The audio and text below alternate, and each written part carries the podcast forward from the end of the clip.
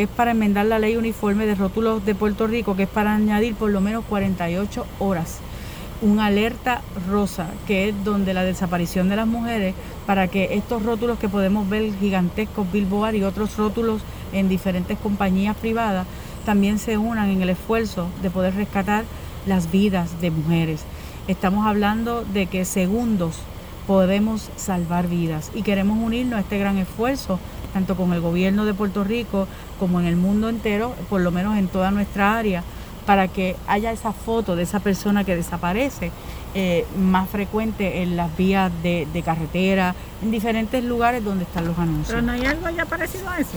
Bueno, hay un alerta, pero no rosa, porque la alerta rosa es para activar eh, eh, las, descripciones, el, rostro en los diferentes lugares en, cuestión de, de, rotulación.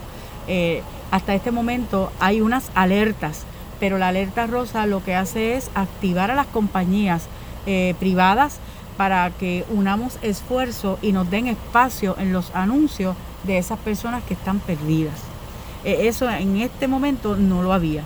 Se crea este proyecto para unir esfuerzo con la empresa privada y que en unanimidad podamos eh, unirnos en esos segundos de vida de, de las personas.